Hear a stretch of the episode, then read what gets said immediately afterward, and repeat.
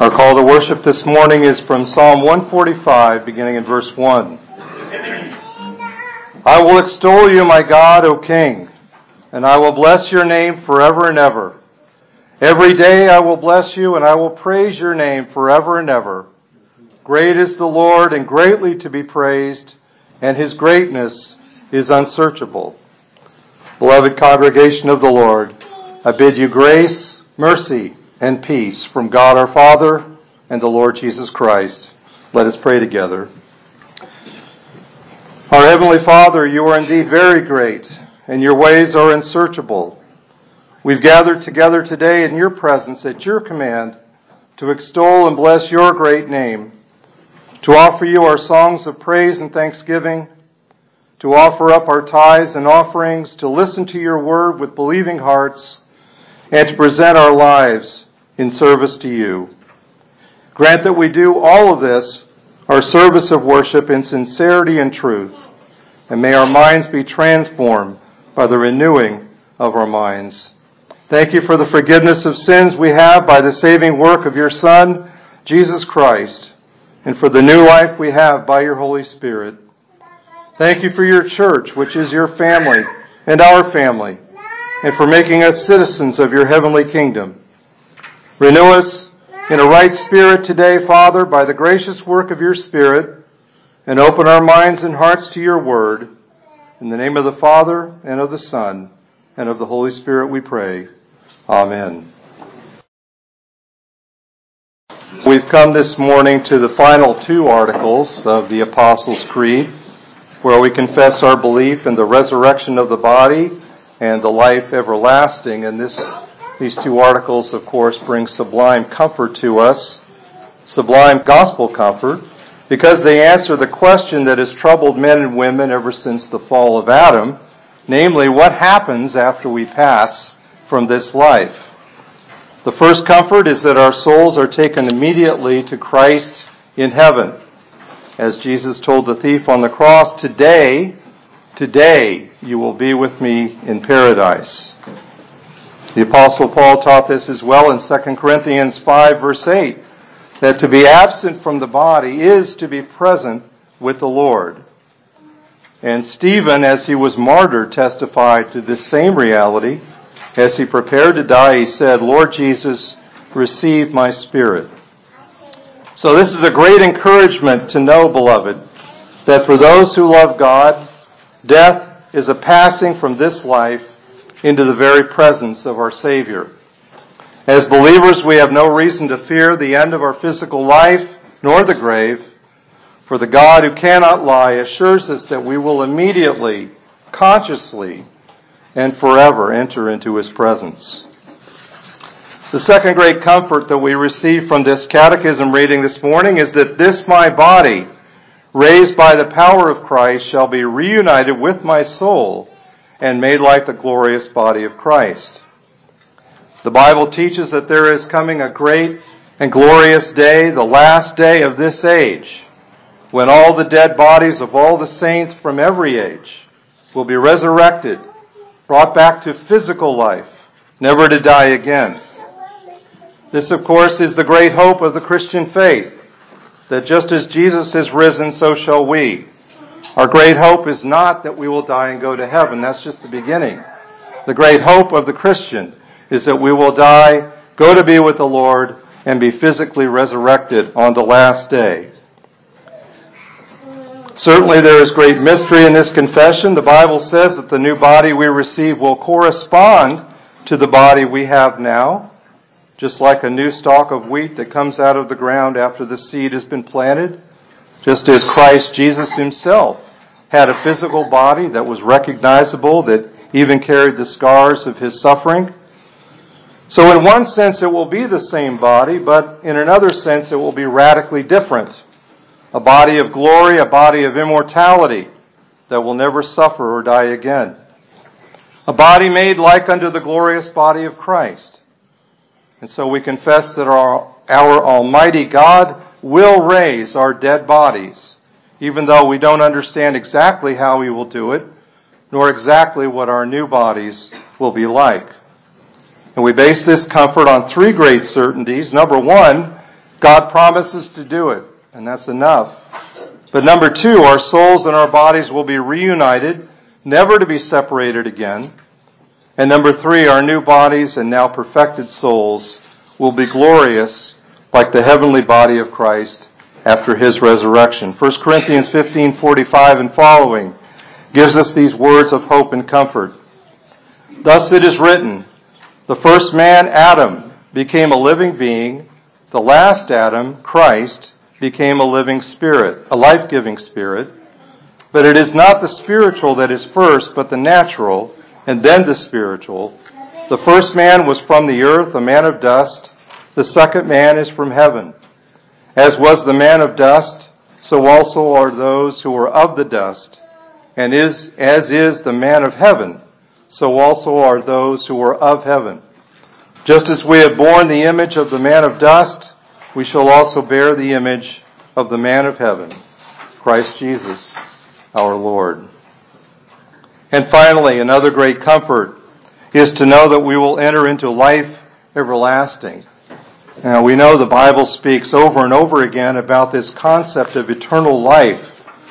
In the Gospel of John alone, we read that those words 28 times. 28 times. Eternal life is referenced just in John.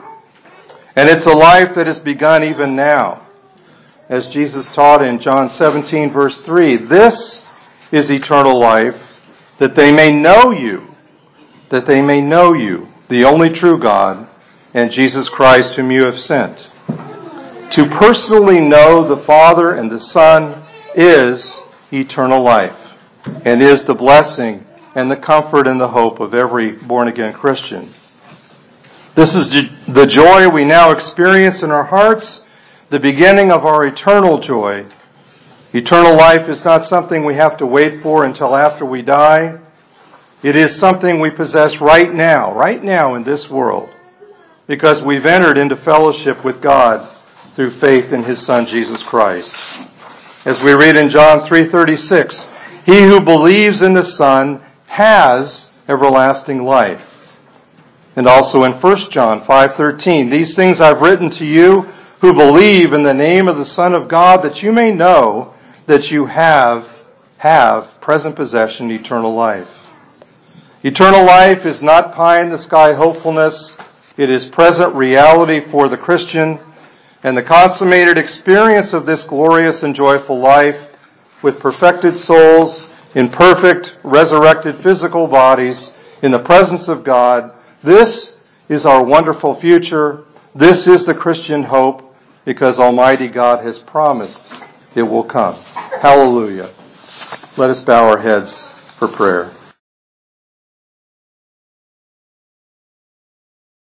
Our great and heavenly Father, we praise you today for the wonderful mercy you've shown us in Jesus Christ. We thank you for the hope of resurrection from the dead on the last day and the gift of eternal life that we enjoy even now, knowing you personally.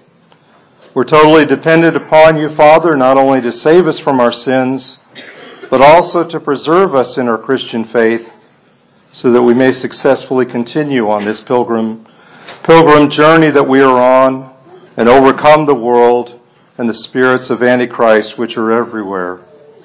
We thank you for opening our eyes to see your glory, for causing us to be born again by your Holy Spirit, and for granting us forgiveness of our sins because of Christ's death and his resurrection on our behalf. Thank you for the promise of John 5:24 that the one who hears Christ's word and believes in the one who sent him has everlasting life and shall not come into judgment, but is passed from death into life. What great comfort it is to know, Father, that through faith in Christ, we will no longer be judged and that we have eternal life even now.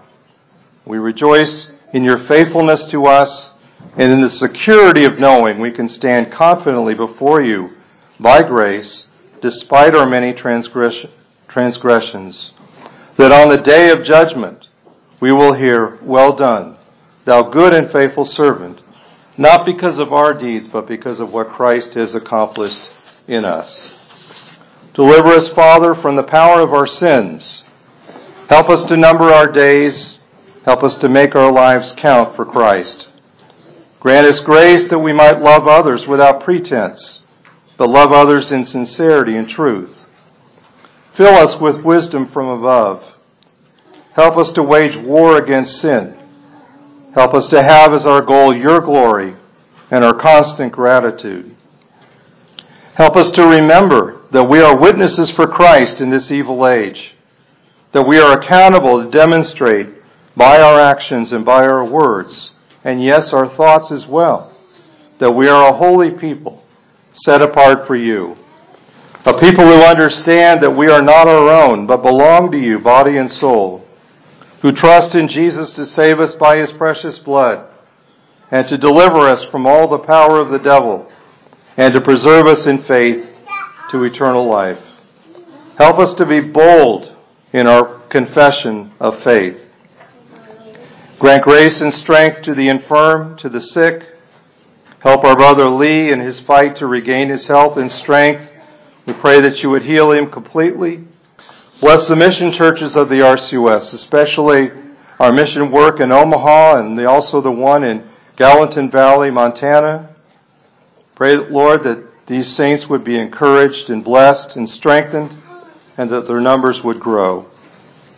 Bless the work of Middle Eastern Reformed Fellowship, Reformed Faith and Life, Westminster Biblical Missions, and the wonderful work they do to advance the gospel of our Savior in various foreign lands. Bless the labors of our sister churches in Kenya and Congo and the Philippines that they would grow strong in sound doctrine and the grace and mercy found in Christ. Bless the ministry of Heidelberg Theological Seminary, City Seminary, New Geneva Seminary, and Greenville Seminary. Bless those who govern and judge in our land, that they would come to faith in Christ, that they would learn to carry out their work in the fear and wisdom of the Lord and not the fear of men.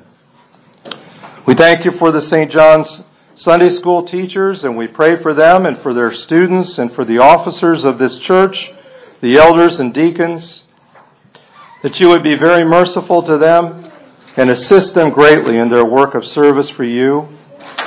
Help the covenant children of St. John's and the young communicants to grow into mature and faithful, lifelong Christians who have their lives grounded in the Scriptures, who are committed to being faithful witnesses in this dark age who are dedicated to your service and who trust in Christ alone to save them. And we ask for Christ's sake that he would continue to build this church and bring them a new pastor and new families. And we ask too that you would graciously provide pastors for the RCUS congregations in Mitchell, South Dakota, Minot, North Dakota, Garner, Iowa, and Greeley, Colorado. Forgive us our sins, Father, even as we forgive those who sin against us. Fill us with true love that we might be alert to the needs of others. And now, as we turn to the Scriptures, anoint our minds by your Holy Spirit so that we might understand your words and be established in what we learn. Help us to return to you this day the glory and honor that you alone deserve. And we ask these things in the name of our precious Savior and Lord, Jesus Christ. Amen. And now we're reading from the prophet Jeremiah. Jeremiah chapter 23, beginning in verse 1. Let us hear now the word of our God. Jeremiah 23, verse 1. Woe to the shepherds who destroy and scatter the sheep of my pasture says the Lord. Therefore, thus says the Lord God of Israel against the shepherds who feed my people You have scattered my flock, driven them away, and not attended to them. Behold, I will attend to you for the evil of your doing, says the Lord.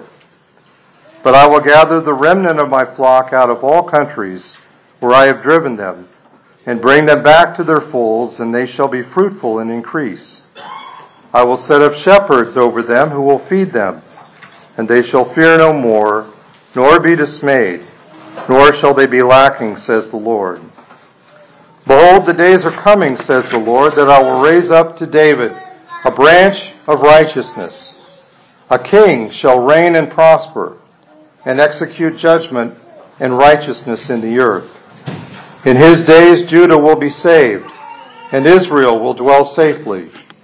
Now this is his name by which he will be called, the Lord our righteousness.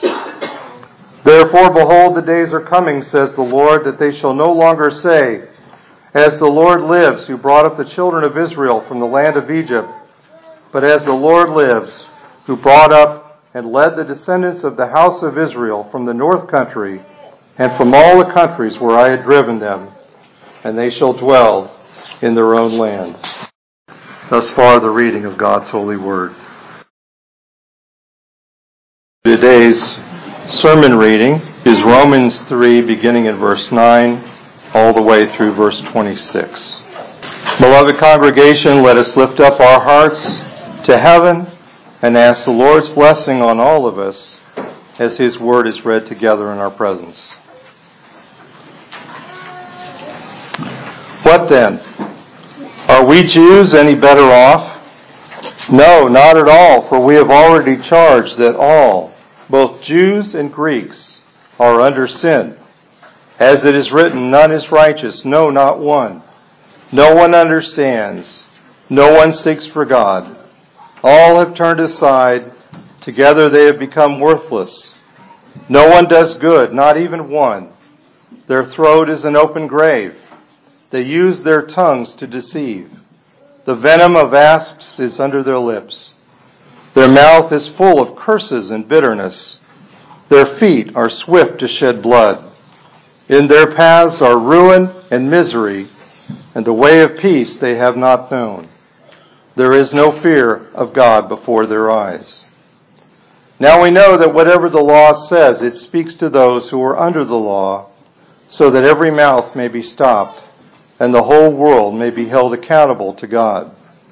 For by the works of the law, no human being will be justified in his sight, since through the law comes knowledge of sin.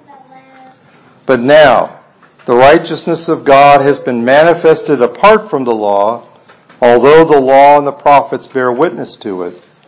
The righteousness of God through faith in Jesus Christ for all who believe. For there is no distinction.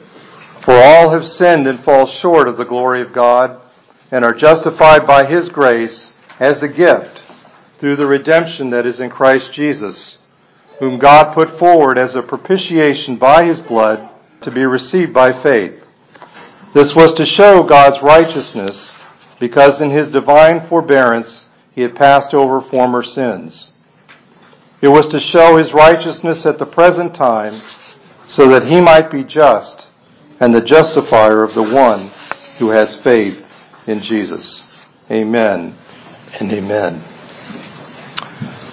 Well, beloved of the Lord Jesus Christ, we've come this morning to Paul's great letter to the Romans, a letter in which the apostle spends a great deal of effort explaining the good news of salvation by grace through faith in Jesus Christ.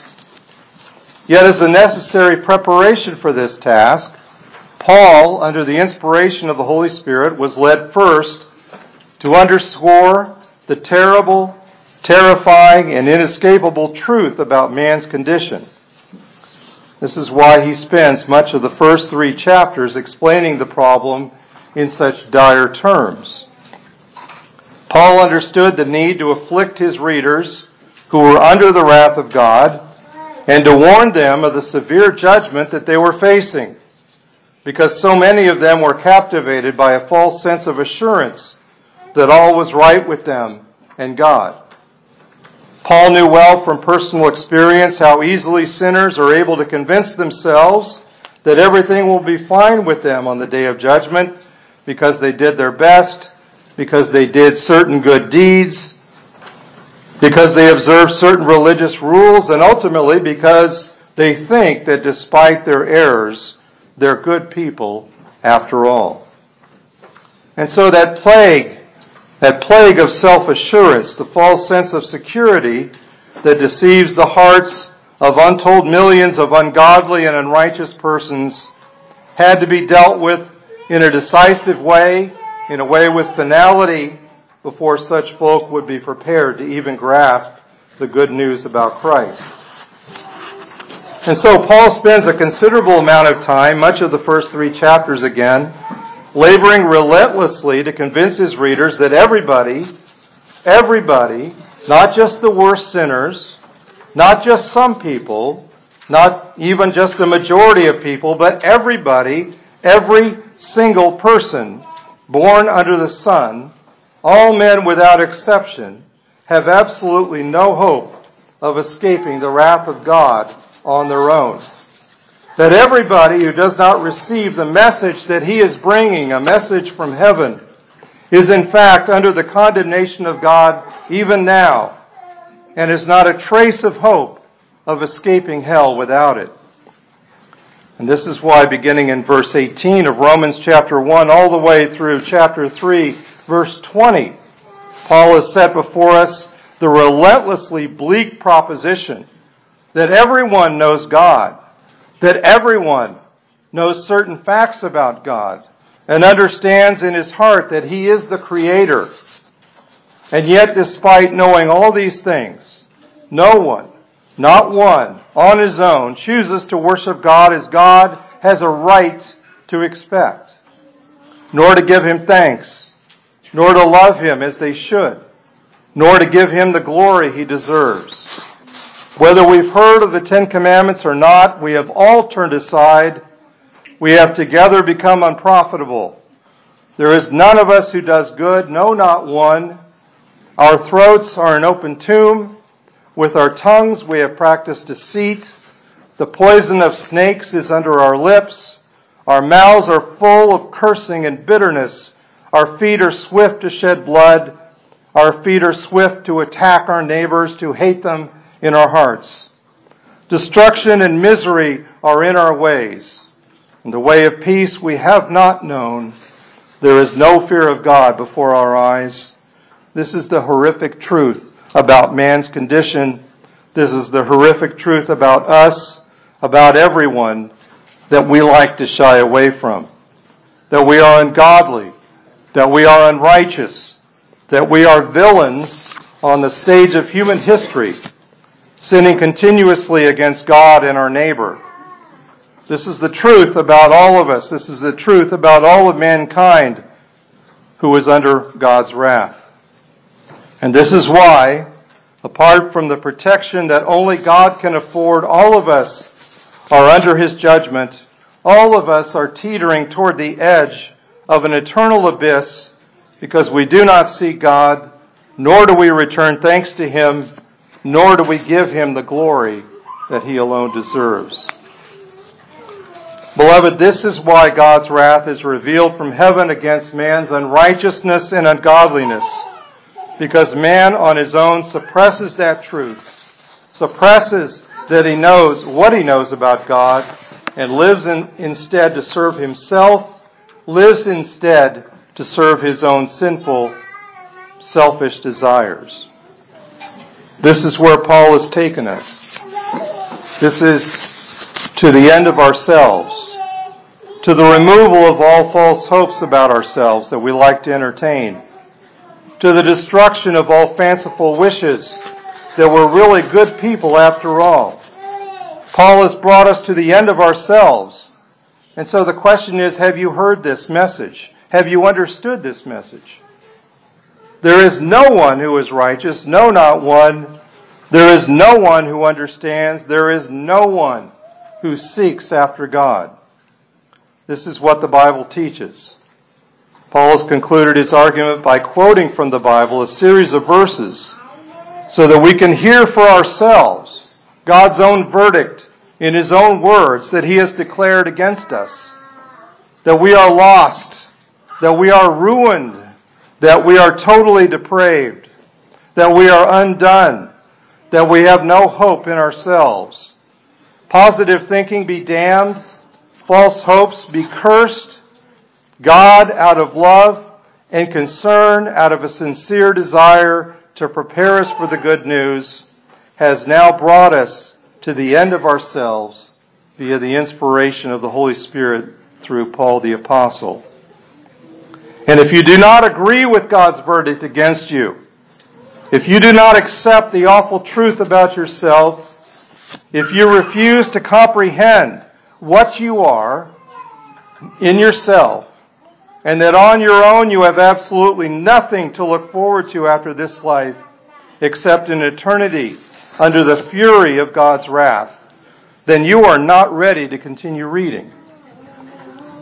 But if you believe Paul's message, if you agree with the verdict God Himself has declared against you in His Word, if you agree with the sentence He has pronounced because of your sins, then finally, and only then, are you ready to hear what the Christian message is all about?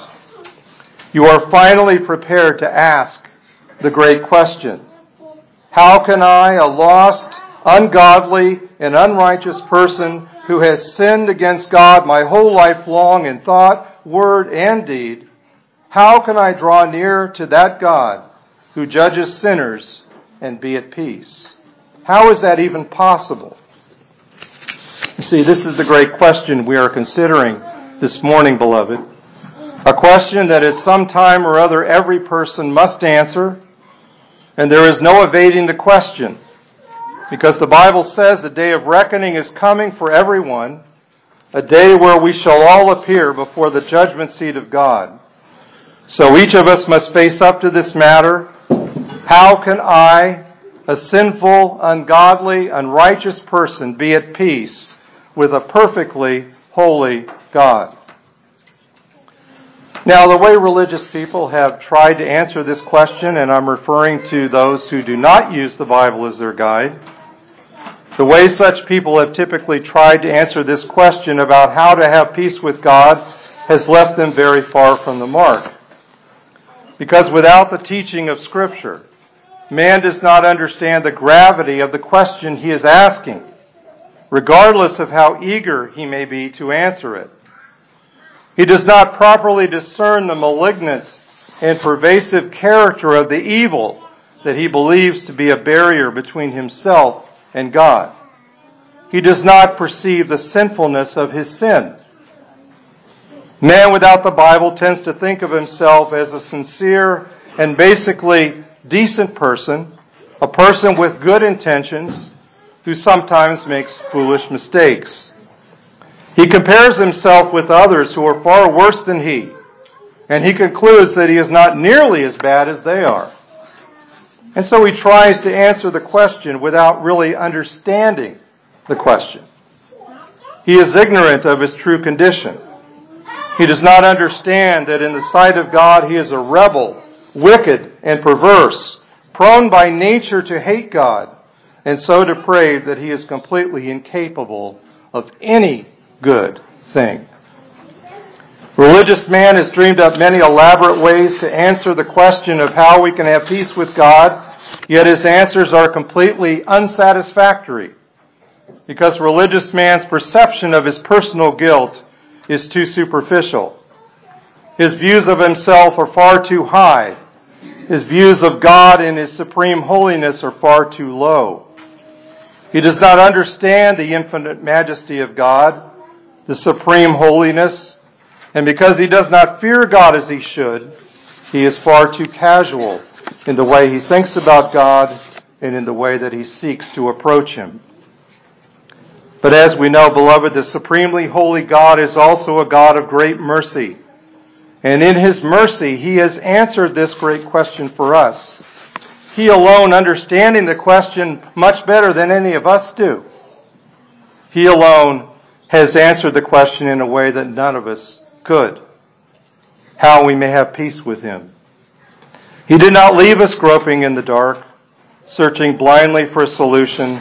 He has answered the question with finality and has now announced it from heaven to all mankind in a way that satisfies all the difficulties of the question. God Himself has made it possible for ungodly and unrighteous man to be in a relationship of peace with Him. And this is the amazing answer solemnly proclaimed by the Apostle Paul in this morning's scripture text. For in Romans 3 21 through 26, the answer to the most important question we can ask, the question of how sinful people like us may be at peace with a supremely holy God is provided with absolute clarity.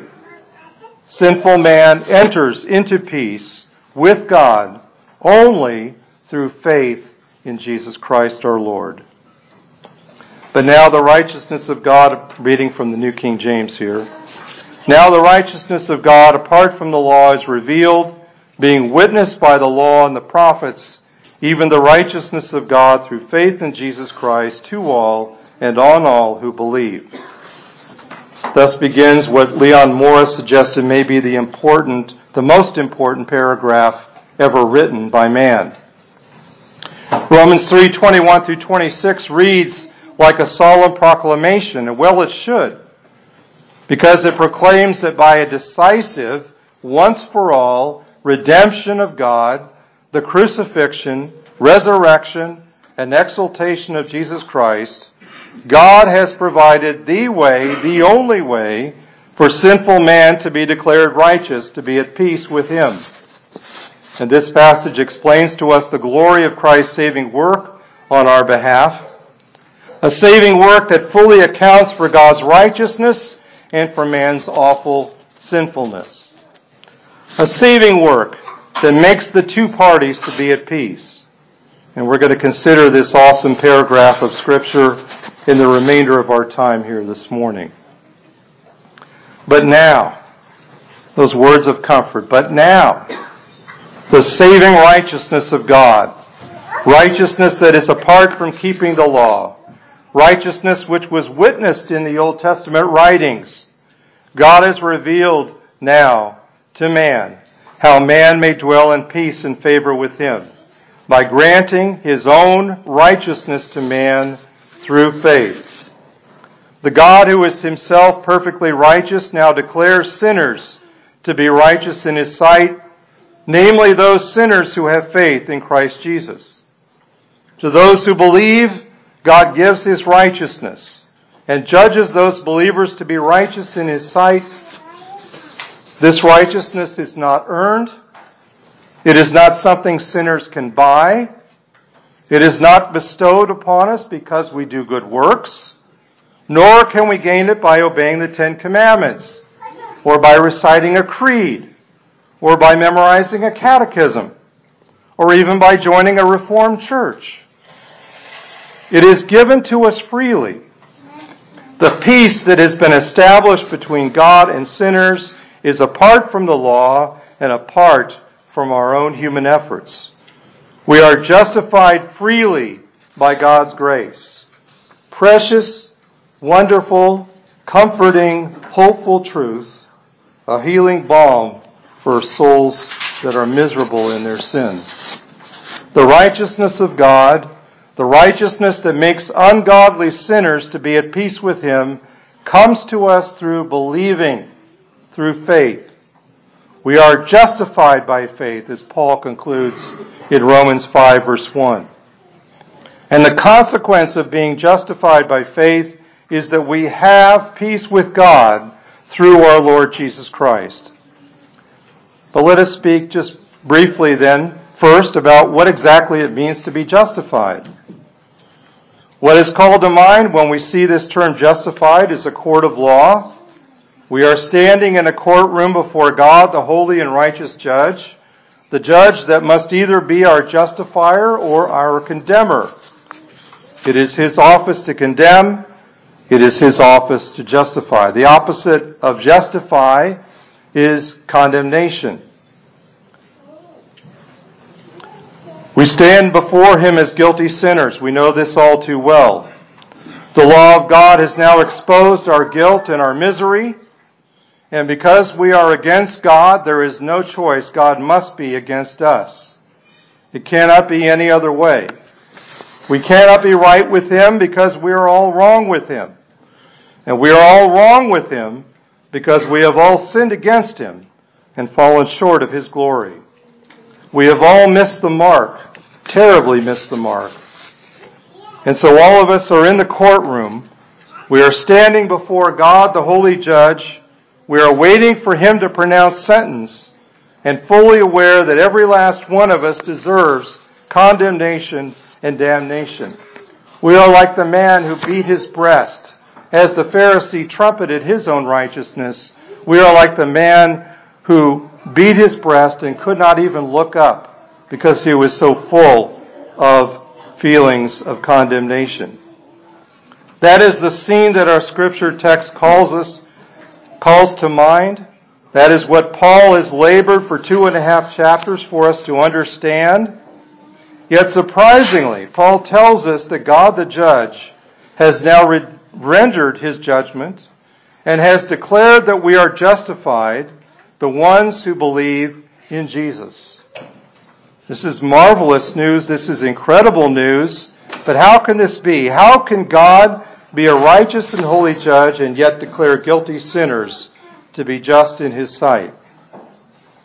Does God simply wink at our sins? Does God tell us it's okay, I forgive you, like a doddering grandfather with his grandson? I've been spending time with my grandson this week and I've learned what it means to to be like that toward him. But that's not the way God is. That's not the way God judges. God is merciful, God is loving, but he is likewise just, and his justice requires that sin committed against his majesty be punished with extreme, that is, with everlasting punishment, both of body and soul. So, how is it that God, a perfectly righteous judge, is able to declare guilty, hell deserving sinners to be just in his sight? There it is, right there in black and white. We have sinned and fallen short of the glory of God, verse 23, but are now said to be justified, verse 24. How can this be true? Is that what Paul means? That is exactly what he means, but how? Justice must be satisfied. God cannot simply dismiss our sins with a wink and a nod, or he would not be a righteous judge. When a sinner is pardoned and declared righteous, it is not because God has exercised leniency. It is not because he has decided to exercise clemency. It is not because we made an effort to repent. It is not because we have promised to live for Him. Surely those things will happen in a saved person. But they are not the ground, they are not the cause of what, why God has justified us. Again, we must actually be righteous in order to be declared righteous, to receive God's judgment that we are justified. Beloved, do you hear what we're saying here? Do you understand this? You must actually be righteous in the sight of God to be declared righteous, to receive God's judgment that you are justified.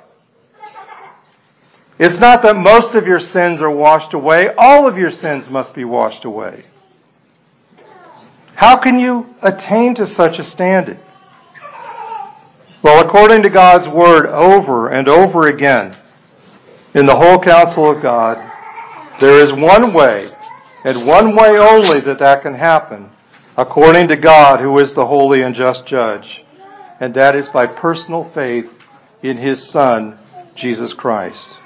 By having a sure knowledge whereby I hold for truth all that is that God has revealed to us in His Word, and also a hearty trust which the Holy Spirit works in me by the gospel, that not only to others, but to me also, forgiveness of sins, everlasting righteousness, and salvation are freely given by God, merely of grace, only for the sake of Christ's merits.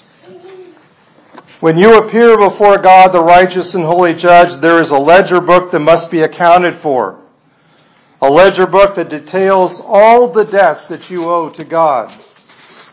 Every stray word you've ever spoken against him must be accounted for. Every complaint uttered against his gracious providence. Every unthankful word or attitude you've ever expressed. Every lie you have ever told. Every outburst of unrighteous anger. Every disrespect of your parents. Every evil thought you have ever entertained. Every lack of charity you have shown to your neighbor every sin of omission, every sin of commission, all of it, all of it must be accounted for. It is recorded in the ledger book of your life. It is recorded in exacting detail. For God will bring every work into judgment, including every secret thing, whether good or evil. Ecclesiastes 12:14. But I say to you that for every idle word men may speak, they will give account of it in the day of judgment. Matthew 12, verse 36. This is an unimaginable debt that we owe to God because of our sins. Again, how will we pay it? How will we be able to stand on that great day and escape condemnation? Well, God knows full well we cannot pay it. No one can pay it. And so He alone has provided a substitute, Jesus Christ, to pay the debt on our behalf. And by dying on the cross, by suffering for our sake, Jesus has indeed paid that debt in full. The debt owed for every sin we have ever committed and every sin that we ever will commit is now paid in full. It is finished, as he declared. Our guilt before a perfectly holy and just God because of sin has been removed from the ledger book. We are paid up forever. Jesus has died for our sins. But that is only part of what it means to be justified. As wonderful and encouraging as it is to be pardoned by God, to be pardoned alone does not make us righteous. Our debts have been wiped off the ledger book. That is true.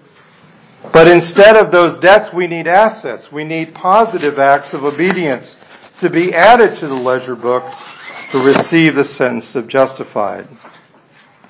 To be pardoned means we're no longer guilty.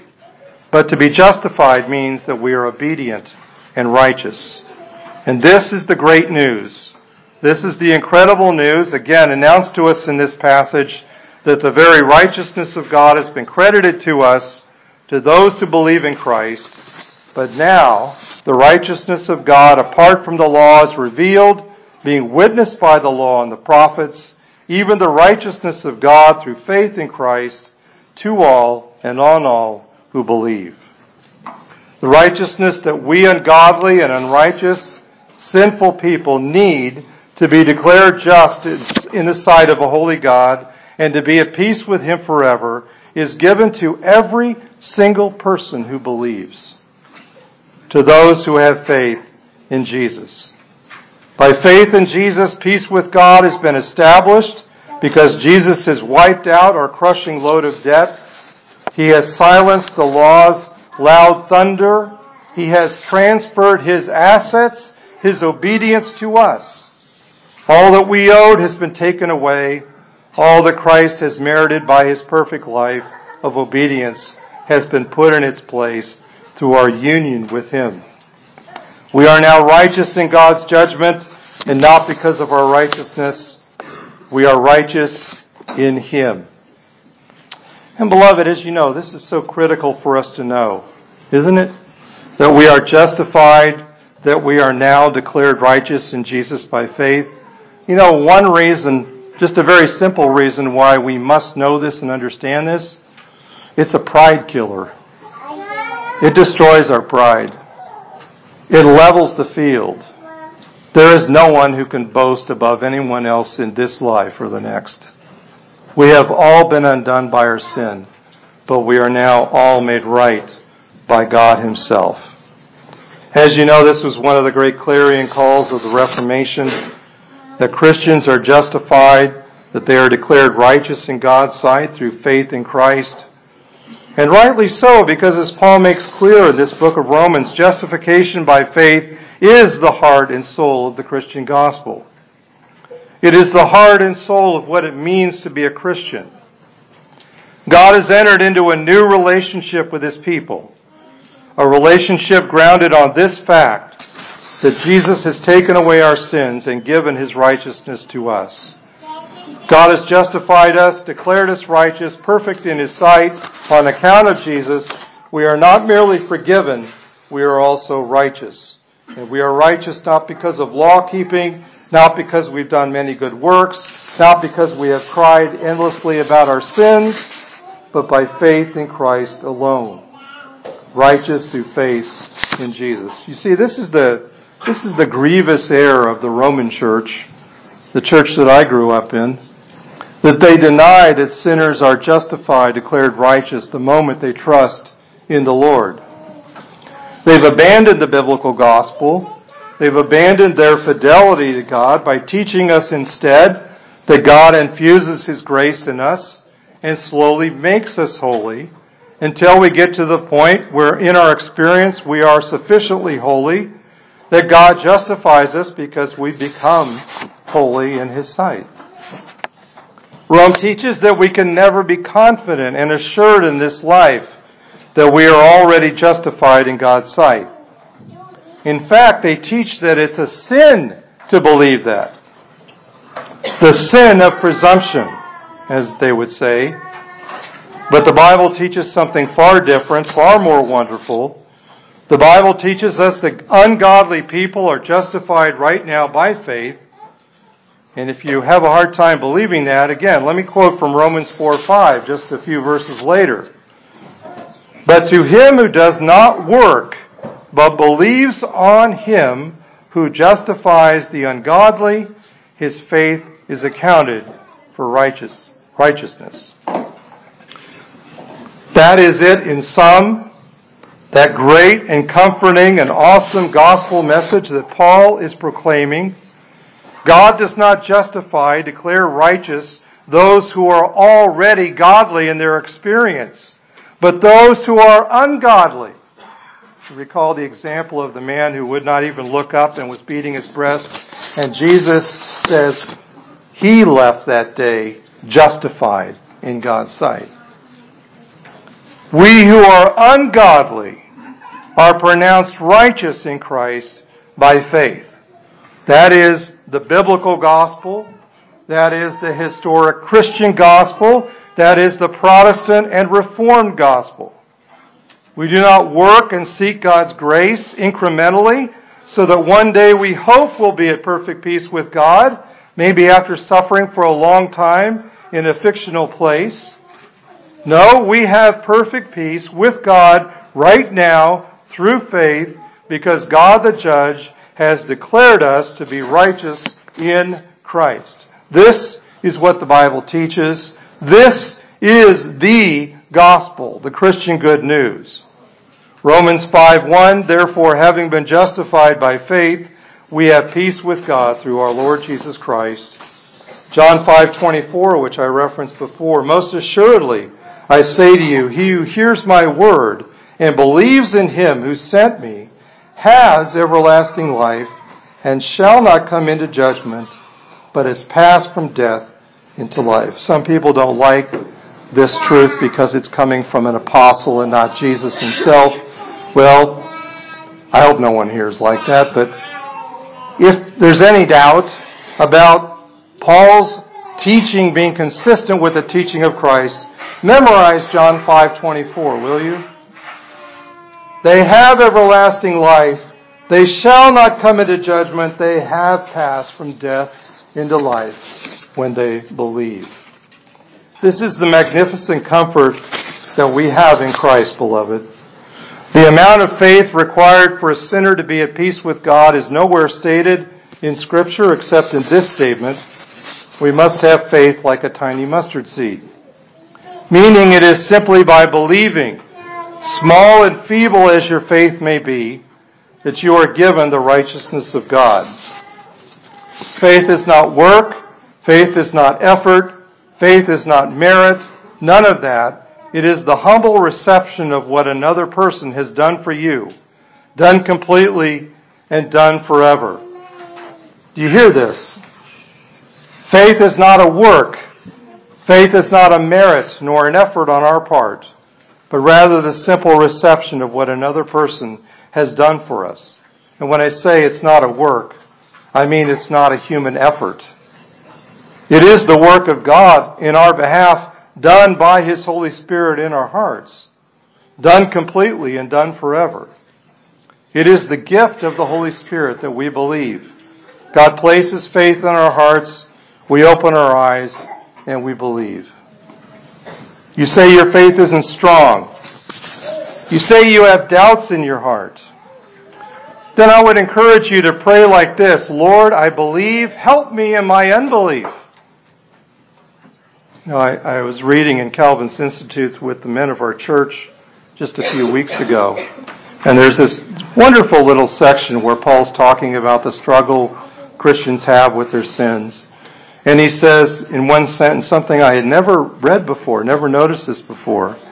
He said, Because Christians are simultaneously believers and unbelievers, let us therefore seek his grace. And I thought, that, that's interesting. We always think of Luther's statement, right? Simultaneously sinners and justified in God's sight, which is glorious truth. But to think we are simultaneously believers and unbelievers, and of course what Calvin's meaning is, our faith in this life is never perfect. Never will be. Our faith struggles. Our faith wanes at times. And the man who said, Help me in my unbelief, speaks for all of us, doesn't he?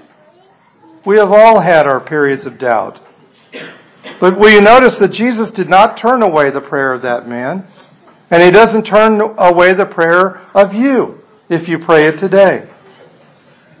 It is not the excellence of your believing that saves you, beloved. It is not your effort at believing. It is the fact that you believe and the excellence of him who suffered for sin, the just for the unjust, to bring you to God. Let me say that again. It is not the excellence of your believing that saves you but the excellence of him who suffered for sin to bring you to God. Many times we come to God with a weak faith and a fearful heart. We remember that we have gone a day or two without even thinking of the Lord, without praying. And we become fearful. We say, why am I so distant from the Lord? We're very conscious of our sins. We are prone to anxiety and fearfulness. You read that throughout the the letters, uh, the pastoral letters, about the struggle of the Christian about with fear and anxiety. But we should be cheered by this great truth, just as the apostles cheered us in his word. Our Savior is very gentle. Our Savior is very mild to those who struggle with their faith. You say you have weak faith, and listen to what Isaiah says in chapter 42, verse 3 of his prophecy. A bruised reed he will not break, and a faintly burning wick he will not quench. Isn't that great? Our Savior. It speaks of our Savior, the gentleness and the encouragement of our Savior. He is the source of that flame of faith in your heart. He will not despise it or seek to extinguish it. Instead, he will seek to fan it into flame through the means of grace. It's not the strength of your faith that saves you, but the omnipotent faith of Christ, the perfection of His payment and His righteousness that makes you worthy to stand before God. However much you may struggle against sin, however much you may at times doubt His goodness to you, regardless the power to save and the righteousness you need to be at peace with God is provided to us by the Almighty Christ. You are not at peace with God because you feel yourself to be at peace. You are not at peace with God because you are struggling less today with sin than you used to. You are not at peace with God because you are walking more and more in obedience to the Lord. You are at peace with God because Christ has become your peace and has declared you righteous through faith in Him.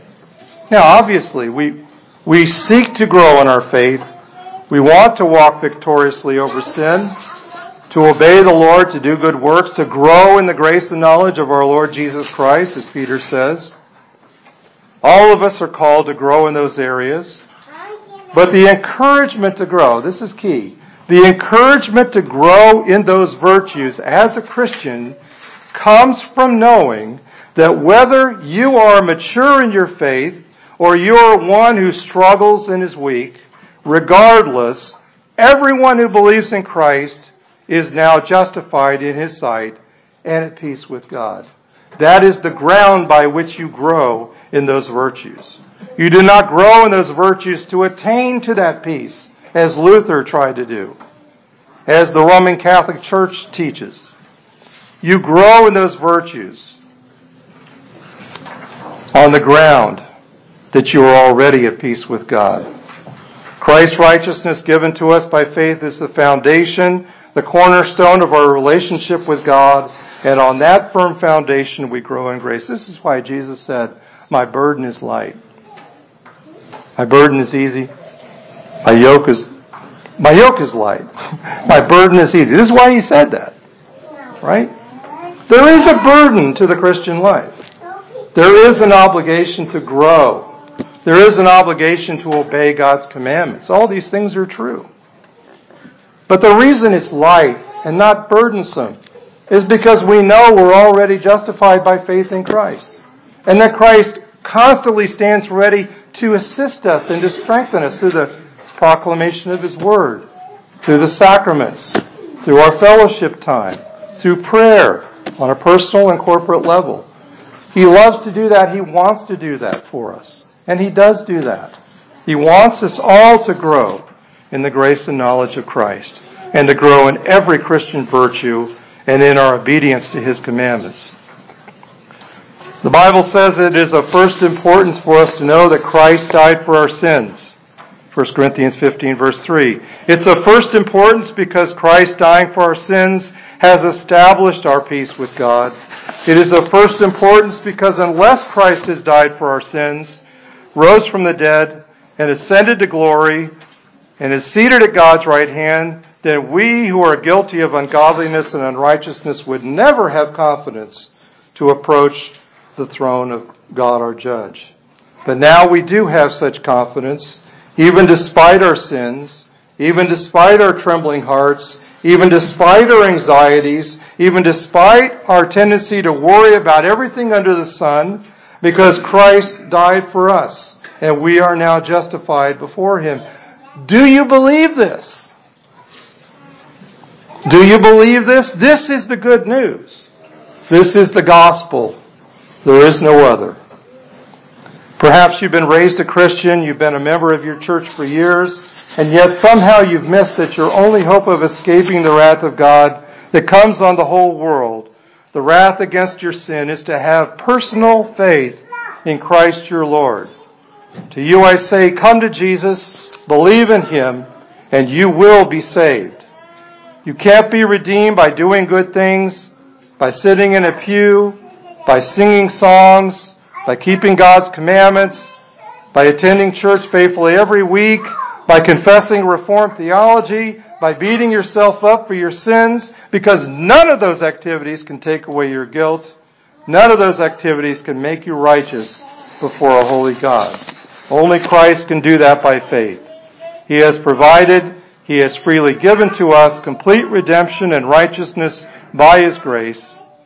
He promises to save forever everyone who calls upon his name. So call on him today. As Romans 10:9 and following declares, if you confess with your mouth that Jesus is Lord and believe in your heart that God raised him from the dead, you will be saved. That is the simplicity, that is the power, that is the complexity, that is the awesomeness of the Christian gospel. For with the heart one believes and is justified, and with the mouth one confesses and is saved. For the scripture says, Everyone who believes in him will not be put to shame. For there is no distinction between Jew and Greek, for the same Lord is Lord of all, bestowing his riches on all who call on him. For everyone who calls on the name of the Lord will be saved.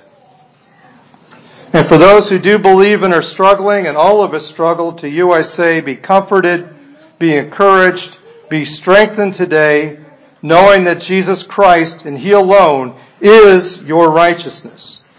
That is the wonderful truth that Paul says was testified by the law and the prophets that Jesus is our righteousness. We read it earlier, didn't we? In Jeremiah verse 23 verse 6, the prophet declares of the Messiah that this is his name by which he will be called, the Lord our righteousness. Isaiah 54:17 This is the heritage of the servants of the Lord, and their righteousness is from me, says the Lord. Also in the New Testament, 2 Corinthians 5:17, for he, God, made him Jesus, who knew no sin, to be sin for us, that we might become the righteousness of God in him. This, beloved, is the righteousness of God which is revealed from faith to faith. This is the righteousness of God apart from the law that is revealed, being witnessed by the law and the prophets, even the righteousness of God through faith in Jesus Christ to all and on all who believe. It is by believing, not by doing religious service, that this righteousness of God becomes ours. For the promise of it is to him who does not work, but believes on him who justifies the ungodly. His faith is accounted for righteous, righteousness. The atoning blood of Christ has washed away our guilt. The righteousness of God presents us before Him as legally entitled to all the benefits of the Son. Glory to God. This is the amazing grace that we proclaim. This is the comforting grace. This is the strengthening grace. We are righteous in Him. Hallelujah. Let us rejoice in the Lord our righteousness today. Let us pray. Our God and Father, what can we say? What a wonderful and encouraging word that you have provided for us in this wonderful chapter of Romans. Life giving words, indeed, perhaps the most important paragraph ever written, that clarifies once and for all to us what the hope of the Christian is that we who believe are now counted as righteous in Jesus Christ. Thank you for that promise and that hope, that foundation. Thank you for the yoke of the gospel, which is light, not burdensome.